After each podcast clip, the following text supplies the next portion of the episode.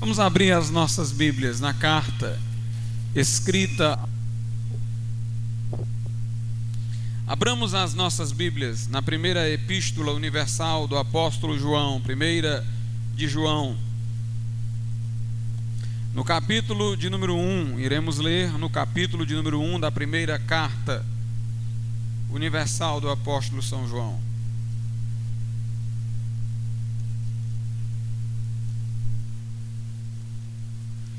Capítulo 1, iremos ler do versículo de número 7 até ao versículo. Aliás, do versículo de número 5 até o versículo de número 7. 1 de João 1, do 5 ao 7. E esta é a mensagem que dele ouvimos e vos anunciamos: que Deus é luz e não há nele treva nenhuma. Se dissermos que temos comunhão com Ele e andarmos em trevas, mentimos e não praticamos a verdade. Mas se andarmos na luz, como Ele na luz está, temos comunhão uns com os outros, e o sangue de Jesus Cristo, seu Filho, nos purifica de todo pecado. Podeis sentar, irmão.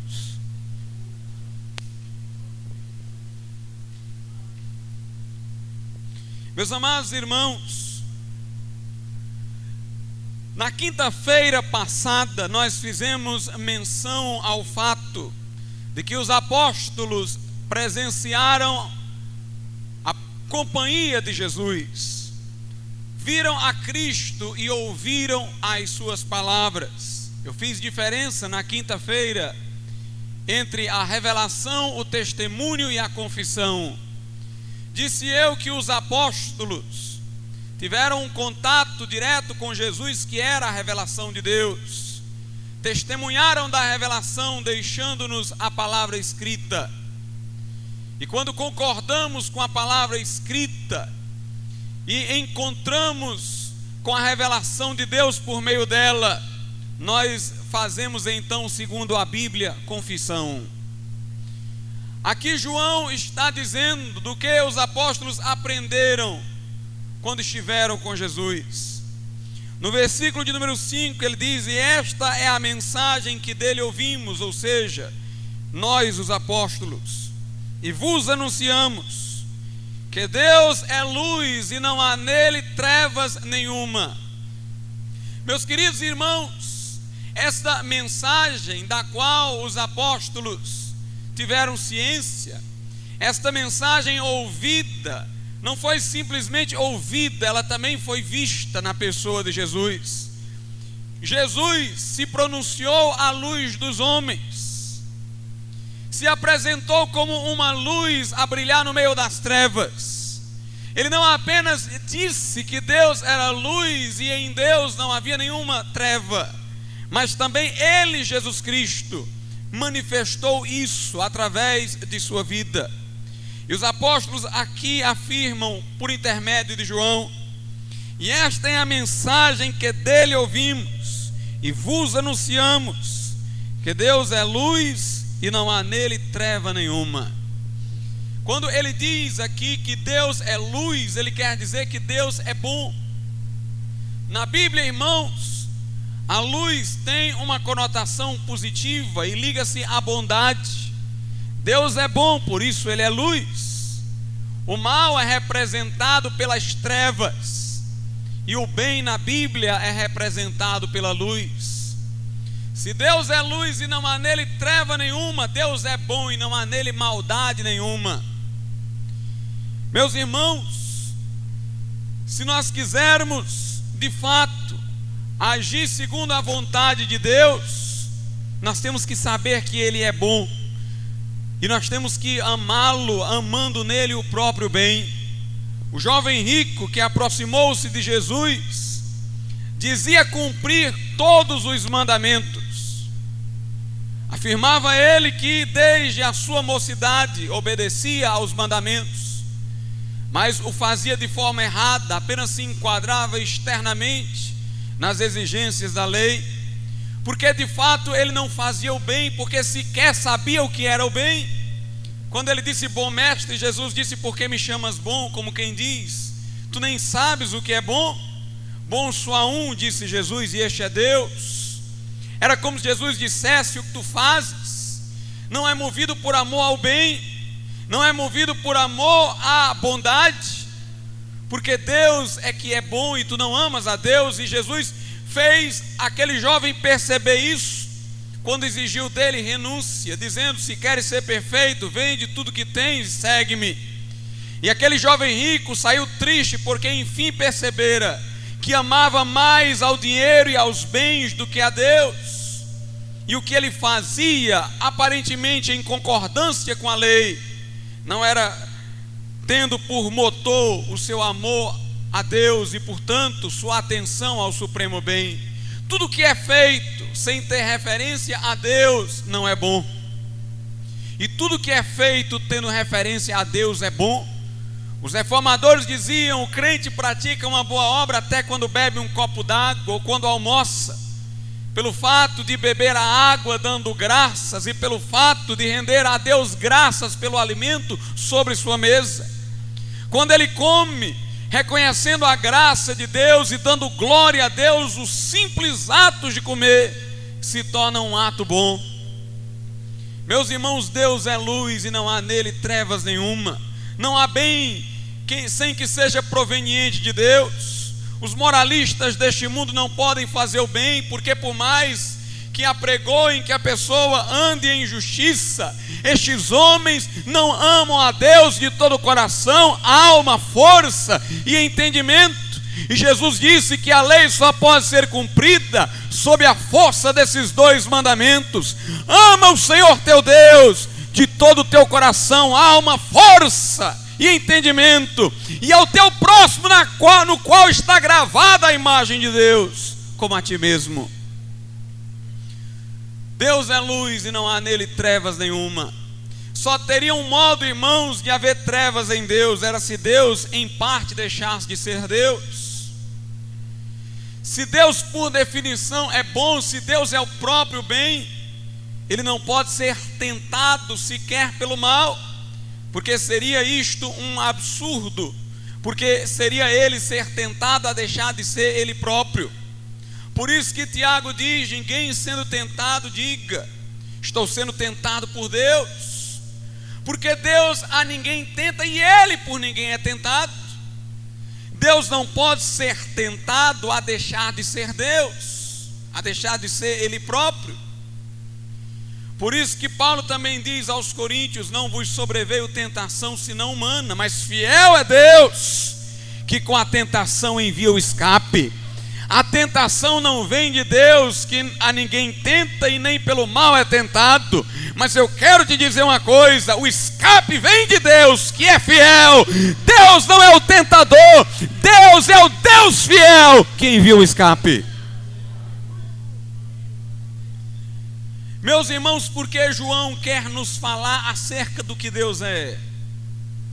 Porque João sabe que o nosso modo de ser dependerá do modo como vemos a Deus. Também eu falei isso na quinta-feira retrasada.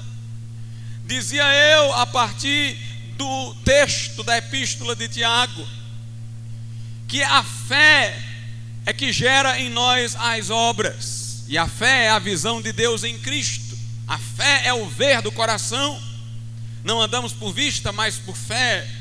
Se a fé produz obras, posso eu dizer que o modo como vejo a Deus altera o meu modo de ser para que eu pratique as obras. Por isso que Paulo diz que é enquanto contemplamos, que é enquanto nós contemplamos a glória do Senhor, que nós também somos transformados de glória em glória na mesma imagem, como que pelo Espírito do Senhor. Enquanto contemplamos a Cristo, vamos nos tornando o que Ele é. Recomenda o autor da carta aos Hebreus que fitemos os nossos olhos no autor e consumador da nossa fé, e assim iremos nos desembaraçar de todo pecado, iremos remover de nós todo pecado e todo embaraço. os quais de perto nos assediam. Portanto, irmãos, nossa santificação, nosso modo de ser, a nossa vida em termos de obras e de santidade dependerá do modo como estamos vendo a Deus, dependerá da nossa fé, dependerá da visão que temos de Deus. Tiago não é como pensavam alguns no passado, um pregador de obras. Tiago, na sua epístola mesmo, é um pregador da fé. Tiago fala da necessidade de obras cristãs serem percebidas pelos descrentes. Mas quando Tiago fala disso, não é desprezando a fé, mas é mostrando que a verdadeira fé nos induz à prática de boas obras. E Tiago fala mais do que Deus é, até do que obras, e sempre que ele fala de obras, é falando daquilo que Deus é, como se, vendo alguma dimensão do ser de Deus, fôssemos instantaneamente induzidos à prática das obras. Tiago livra-nos, por exemplo, do pecado da presunção lembrando-nos de que não somos donos do amanhã. Deus é quem governa o mundo e sabe do futuro, e seu desígnio é que cumpre todas as coisas. Por isso, se tiver eu planos, deverei eu dizer: se Deus quiser, farei isto ou aquilo. Se entendermos a Tiago, irmãos, iremos por certo nos livrar da presunção. Se soubermos que não temos o poder de decidir, a não ser que os céus deem o seu aval. Se soubermos que não controlamos o tempo, mas é Deus quem o controla, por certo nos livraremos da presunção e da jactância, sabendo que somos minúsculos, somos frágeis, mas há um Deus todo-poderoso a quem entregamos a nossa vida, e somente dependendo dEle é que podemos fazer qualquer coisa. Tiago, por exemplo, livra-nos da presunção de pensar que algum bem veio de nós. E ele está em plena harmonia com João, e eu me reportarei novamente ao que Tiago diz daqui a pouco, mas vou adiantar. Tiago diz assim: que todos os que pecam são engodados por sua própria concupiscência, indicando que todo mal que veio de nós veio de nós como última causa, somos os causadores de males. Mas Tiago diz que todo bem, mesmo aquele que fomos nós, quem fizemos, veio de Deus. Tiago diz: toda boa dádiva, todo dom perfeito vem de Deus do Pai das luzes, em quem não há mudança nem sombra de variação. Note, Pai das luzes, boa dádiva, luz é bondade, a luz é símbolo do bem. O Pai das luzes é a fonte de toda boa dádiva e de todo dom perfeito. Então, o Tiago está dizendo: se vocês fizerem o mal, se arrependam, se fizerem o bem, deem glória a Deus, porque veio de Deus.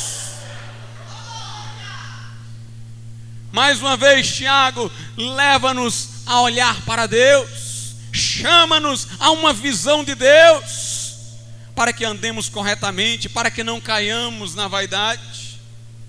Por diversas vezes, irmãos, Tiago chama a nossa atenção para Deus. Ele mostra Deus como fonte da bondade.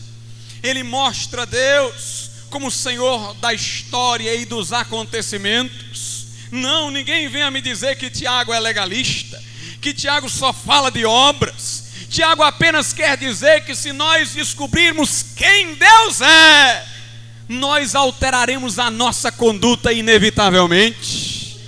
Nos livraremos da presunção quando reconhecermos que todo o bem que fizemos e que recebemos veio de Deus e que não temos mérito algum, ao vermos o homem exterior sofrendo, ao vermos uma pessoa terceira pessoa sofrendo, ainda que seja nossa inimiga, nós a ajudaremos, porque nos lembraremos de que sem méritos fomos agraciados pelo Todo-Poderoso. Portanto, Tiago quer convocar-nos à prática do bem pela visão de Deus. E João segue o mesmo método, irmãos. O centro da Bíblia é a pregação da fé, Não recebestes o Espírito por obras da lei, diz Paulo aos Gálatas, mas prega pela pregação da fé. Os sinais e prodígios se operaram entre vós, não por obras da lei, mas pela pregação da fé.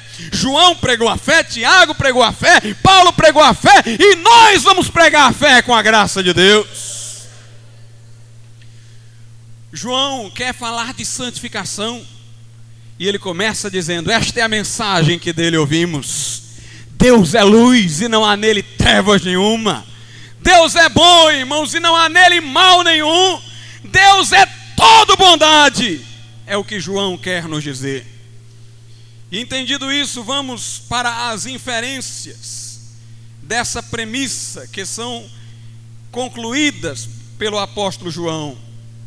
Diz ele assim, no versículo de número 7: Mas se andarmos na luz, como ele na luz está, temos comunhão uns com os outros e o sangue de Jesus, seu Filho, nos purifica de todo pecado. Dizia eu, irmãos, que Deus é o sumo bem. Só há um modo de nós fazermos o bem, é estarmos em Deus, é estarmos com Deus, é o bem dele fruir a nós. Por isso que Tiago diz: ninguém sendo tentado, diga, fui tentado por Deus, Deus a ninguém tenta, por ninguém é tentado. Mas cada um, diz Tiago, é engodado pela sua própria cobiça. E a cobiça dá luz ao pecado, e o pecado consumado gera morte, mas toda boa dádiva, diz Tiago, diz Tiago. E todo o tom perfeito vem do alto, do Pai das luzes, em quem não há mudança nem sombra de variação. Ele é bom hoje, não se tornará mal amanhã, porque nele não há mudança e nem sombra de variação. João aqui, portanto, está nos recomendando andar na luz andar próximos do bem, andar próximos de Deus.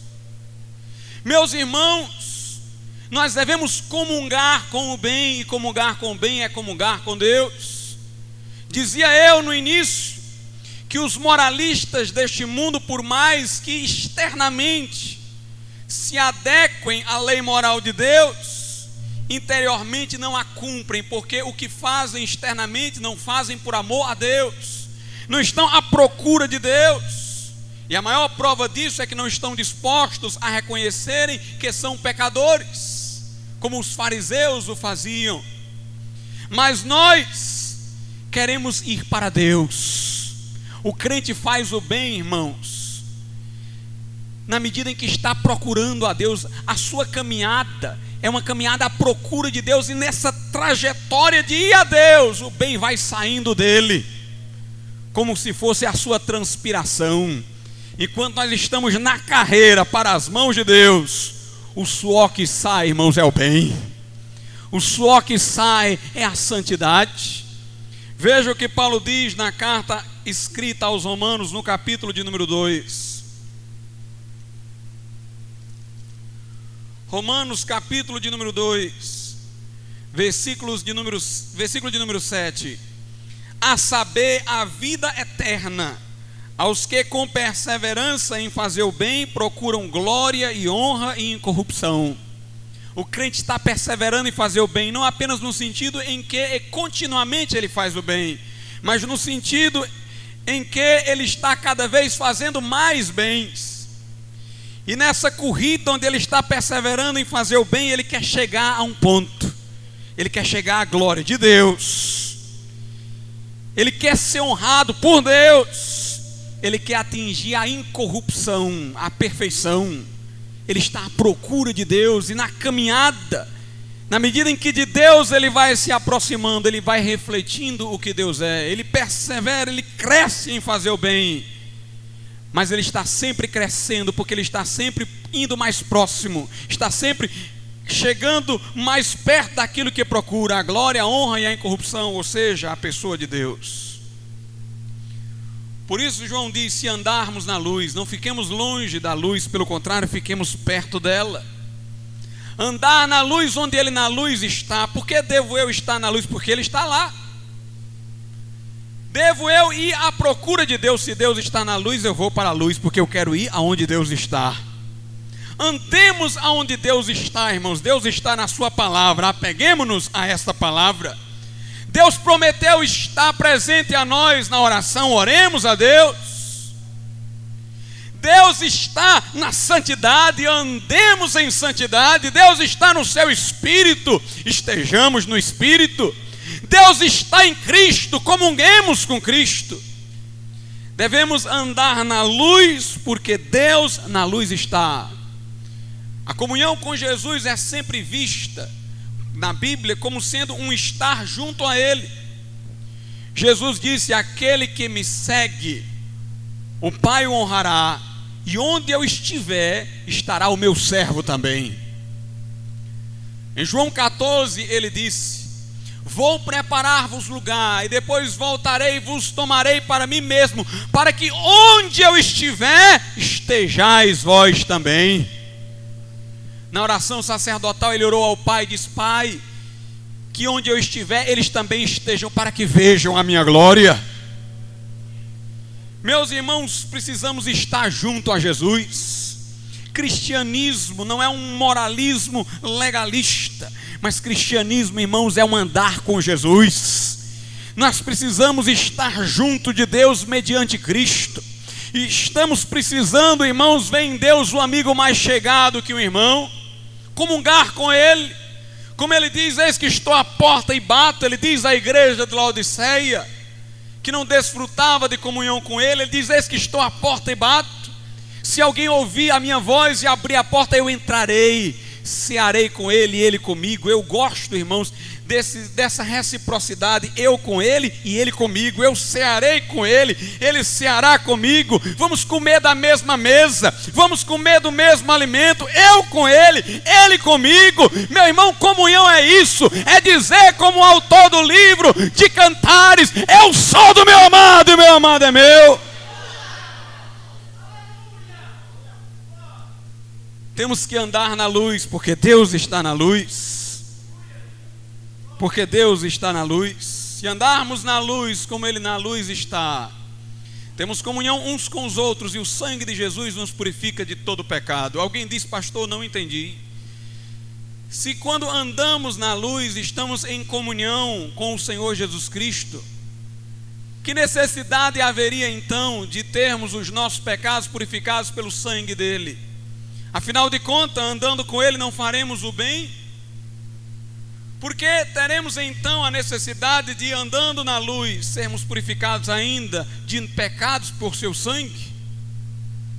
Meus irmãos, eu vos digo uma coisa: por mais que cresçamos em santidade, sempre haverá lacunas e imperfeições em nós, e nós as veremos tanto mais claramente quanto mais perto de Deus estivermos. O que me preocupa muitas vezes é o cristão mediano, porque o cristão, ou o não cristão, ou um cristão que esteja passando um momento muito difícil,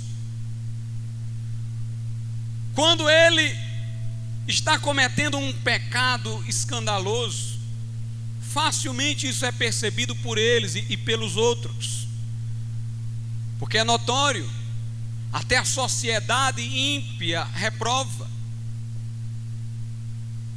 Mas se o cristão é um cristão mediano e não comete pecados escandalosos, seus pecados são as raposinhas, que segundo a Bíblia são as que na realidade estragam as vinhas. Como não são pecados vistosos, notórios, e como ele vai se medir pelo seu vizinho e não pela presença de Deus, e não pelo que Deus é, ele se acha perfeito, ou pelo menos não se acha lá tão pecador. Mas o crente que anda próximo de Deus, irmãos, ele não tem pecados notórios, escandalosos, mas toda imperfeição é por ele vista. Sabe por quê? Porque, meus irmãos, quando nós nos confrontamos com o nosso vizinho, poucos erros nós temos, se é que veremos erros em nós, mas se nos confrontarmos com o Supremo Ser, se estivermos olhando para a Sua bondade, se estivermos andando não com o nosso vizinho, mas com Ele na luz, então diante dele, irmão, sempre veremos lacunas e imperfeições em nós. Assim como a luz faz-nos ver o que sem ela não víamos, assim também na presença de Deus nós vemos o que antes não víamos. Isaías se julgava um homem religioso, foi até o templo para orar. Ele não se achava lá tão pecador, mas quando ele entrou na visão e viu o filho do homem sentado no trono, e viu os serafins dizendo: Santo, Santo, Santo é o Senhor dos exércitos, diante da visão da majestade de Deus, ele disse: Ai de mim, porque eu vi o rei, e eu sou homem de lábios impuros, e habito no meio de um povo de impuros lábios. Meus irmãos, os homens mais santos foram os que se acharam mais pecadores, porque andavam tão próximos de Deus, que todas as suas lacunas e imperfeições eram notórias sob a luz do Todo-Poderoso, enquanto que muitos que não tiveram uma vida cristã profunda, não sentiam a presença de seus pecados, suas lacunas e imperfeições. Eu não estou defendendo o pecado, irmãos, não é isso. O cristão que anda com Deus, o cristão que anda com Deus, perante o mundo, eu vou dizer assim, ele é perfeito. Mesmo perante a igreja, é difícil você encontrar um erro no cristão que anda com Deus. A Bíblia diz, por exemplo, o bispo seja irrepreensível. Irrepreensível, irmãos, é irrepreensível mesmo. Que não se tenha dele o que repreender perante os homens, ele deve ser realmente é perfeito. Mas por mais que ele seja perfeito perante os homens, por mais que os homens não vejam nada de errado nele, se ele anda com Deus, ele ainda vê imperfeições em si, porque diante da bondade do Todo-Poderoso, ele vê as suas lacunas.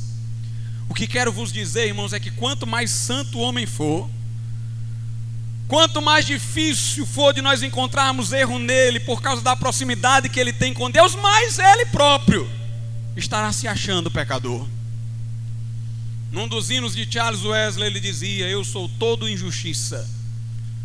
Um homem santo, mas dizia: Eu sou todo injustiça. Richard Baxter, pregador puritano, teve que aquietar os ânimos numa pequena cidade do interior da Inglaterra porque estava havendo um avivamento lá e os pastores, os homens mais santos daquele tempo, estavam dizendo ao povo que eram os mais vis pecadores e eram os mais santos. E o povo achou tão estranho aquilo que começou a suspeitar de seus próprios ministros, como se eles estivessem cometendo alguma coisa escandalosa. Mas ao contrário disso, eles diziam aquilo porque eram os homens mais piedosos que existiam ali na Inglaterra. Meus amados irmãos, se andarmos na luz como Ele na luz está, teremos consciência de nossas imperfeições, mas estaremos sempre nos abominando por nossos próprios erros. Estaremos sempre contritos, sempre arrependidos, e o sangue de Jesus Cristo nos purificará de todo pecado. Por isso que eu vos digo: um cristão que anda com Deus não é dado a galhofa. Ele é sério. Não quero dizer que ele não ria, não quero dizer que ele não ache graça de certas coisas, mas ele em geral é sério. Porque, meus irmãos, ele vive contrito. Por mais santo que ele seja, ele ainda continua vendo que mudar. Sua atitude é de permanente contrição apesar de alegre por estar na presença de Deus, ele está também triste. Como diz o apóstolo Paulo, é entristecido e sempre alegre. Sua alegria nunca se torna oportunidade para ele viver de piadas, porque sua alegria é sempre temperada por uma tristeza pia, piedosa. Sua tristeza, por sua vez, nunca é desesperadora porque é sempre temperada por uma alegria radiante de estar próximo do coração de Deus. Este homem que anda com Deus, irmãos, é imprescrutável, é indefinível. É como diz Paulo: discerne tudo e por ninguém é discernido. Quando você pensa que ele está triste, ele está alegre. Quando você pensa que ele está alegre, ele está triste. Na realidade, ele está triste e sempre alegre. Aleluia! Se andarmos na luz como Ele na luz está, temos comunhão uns com os outros, e o sangue de Jesus nos purifica de todo pecado. Veja o que João diz ainda na sua epístola sobre isso.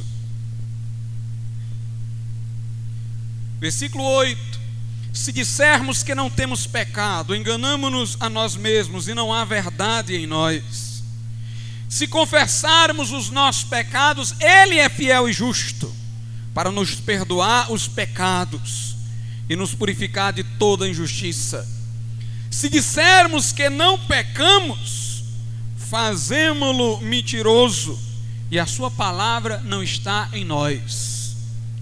Aqui, irmãos, parece haver uma contradição na Bíblia, porque João está dizendo o seguinte: se nós dissermos que não temos erros, nós estamos dizendo que Deus é mentiroso, porque é Ele quem diz que nós temos, e a Sua palavra não está em nós.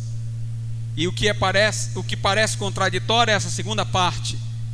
Se nós dissermos que não temos erro, Sua palavra não está em nós. Mas o salmista diz: Guardei a tua palavra no meu coração para não pecar contra ti. Afinal, a palavra dentro de nós livra-nos dos pecados?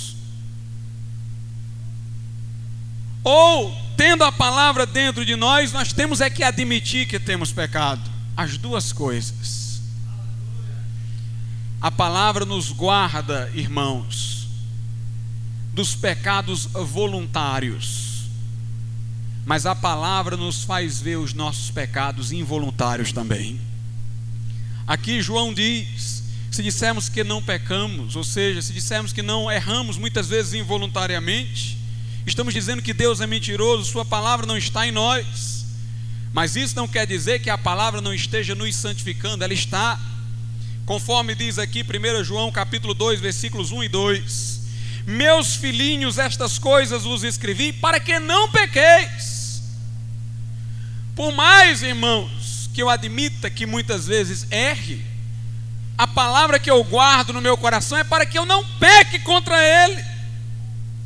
Vos escrevo para que não pequeis. A finalidade de a palavra de Deus ter sido escrita é para que não pequemos. Jesus disse aos seus discípulos: Vós estáis limpos pela palavra que vos tenho falado. Na carta aos Efésios, Paulo diz que a igreja foi lavada com a lavagem de água pela palavra. Meus filhinhos, estas coisas vos escrevo para que não pequeis. Mas se alguém pecar, e note como o pecado é uma exceção na vida do crente. Se alguém pecar, ele não é a regra. Temos um advogado para com o Pai, Jesus Cristo justo. E Ele é a propiciação pelos nossos pecados, e não somente pelos nossos, mas também pelos de todo mundo.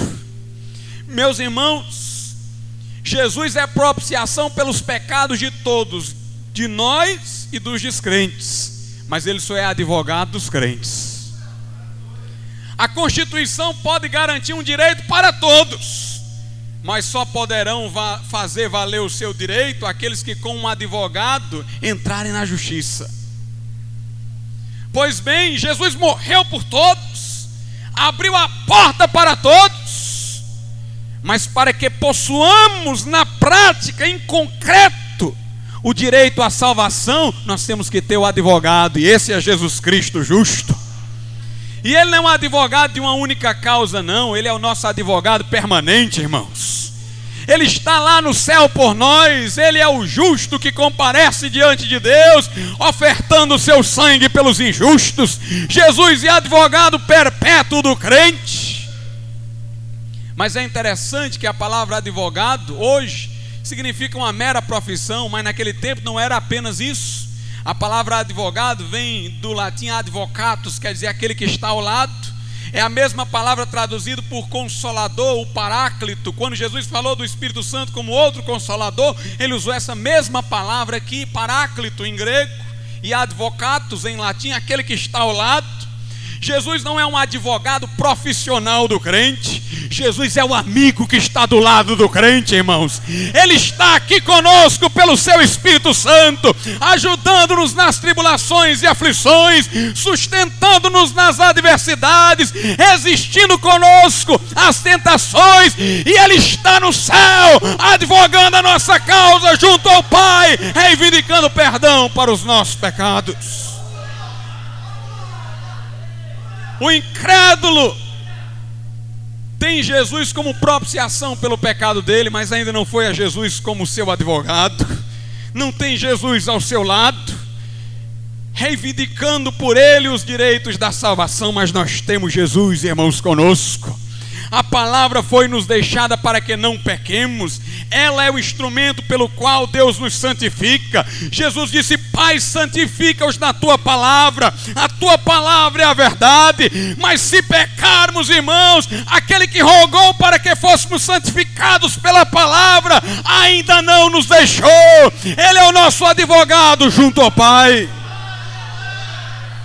E o texto diz: Nós temos um advogado não temos dois, nem três, nem quatro, mas temos um. Só tem um que pede por nós lá em cima, é Jesus.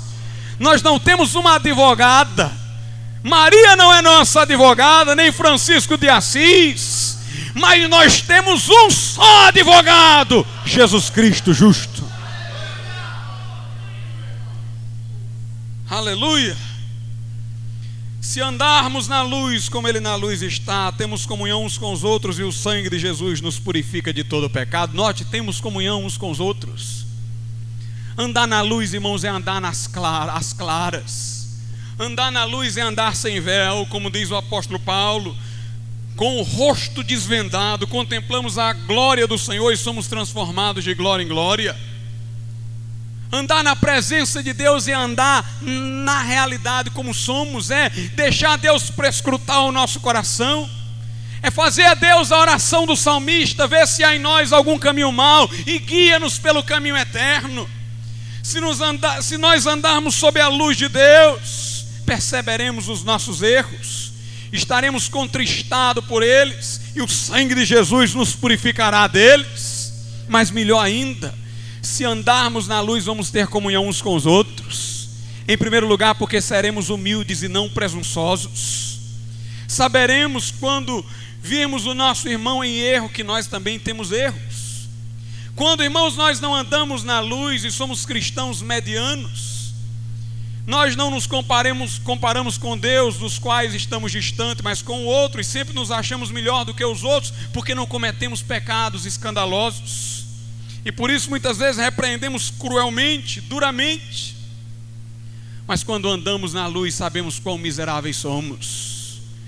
Sabemos que por mais que o erro do irmão não seja o nosso, nós temos o nosso, do qual estamos sempre precisando do sangue de Jesus. Nós temos aqueles dos quais estamos sempre nos arrependendo e por isso repreendemos com misericórdia repreendemos com espiritualidade, por isso que Paulo diz aos da Galácia: se algum irmão for surpreendido em erro, vós que sois espirituais, repreendei o tal com espírito de mansidão, encaminhai-o com espírito de brandura, olhando por ti mesmo, para que também não sejas tentado. Meus amados irmãos, teremos espiritualidade no repreender. Isso não quer dizer que nós não levaremos em conta o erro, nós vamos falar mas nós vamos falar não como quem está sobre aquele que está errando, mas como alguém que igualmente carece da graça e da misericórdia de Deus. Se andarmos na luz, saberemos nos portar para com o nosso irmão em humildade, e se andarmos na luz, irmãos, teremos a humildade de confessar a Ele o nosso pecado contra Ele, porque sob a luz divina, andando às claras, saberemos quando a nossa intenção para com o nosso irmão não é boa. A luz de Deus vai bater em lugar recôndito, vai clarear em lugar escuro, e serão expostos os segredos do nosso coração. E nós veremos que nossa intenção para com o nosso irmão em certas circunstâncias não é boa. Por mais que nos desculpemos, e criemos explicações sobre a luz de Deus, irmãos. a intenção má contra o próximo virá à tona. E se nós confessarmos a Ele os nossos pecados contra Ele, não pensemos que isso vai nos distanciar, isso vai nos aproximar. Muitos dizem: se eu disser ao outro que eu fiz isso contra ele, que eu disse isso contra ele, ele vai ficar com mágoa de mim. Aí você continua em trevas, na escuridão, na obscuridade. Ande na luz, irmão, ande às claras. Diga, meu irmão, eu pequei contra você. E acredite na promessa de Deus. Isso não vai distanciar você do seu irmão, não. Nós vamos ter comunhão uns com os outros. E o sangue de Jesus, seu filho, nos purificará de todo pecado. Vamos ficar de pé. Irmão Cleiton, a começar em mim, quebra, quebra corações.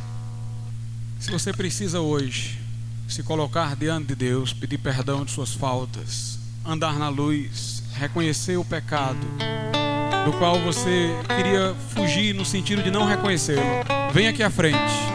Mas se Deus te mandar fazer outra coisa, sem que seja vir aqui à frente, faça. Se Ele mandar você se ajoelhar onde está, se ajoelhe. Se Ele mandar você ir até o seu irmão, vá. Se Ele mandar você fazer qualquer coisa, faça, meu irmão. Faça. Que Deus tome conta desse lugar nessa hora.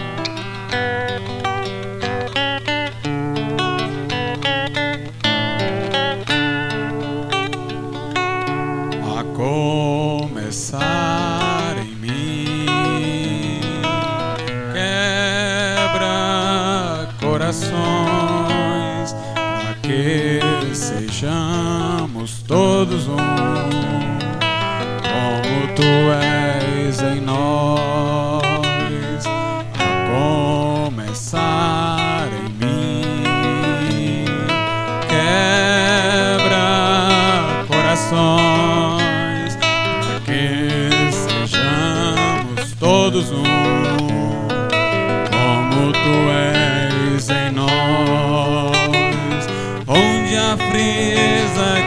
haja amor onde há ódio, perdão, para que teu corpo cresça assim, como a perfeição, a começar em mim, quebra corações, para que sejamos todos um,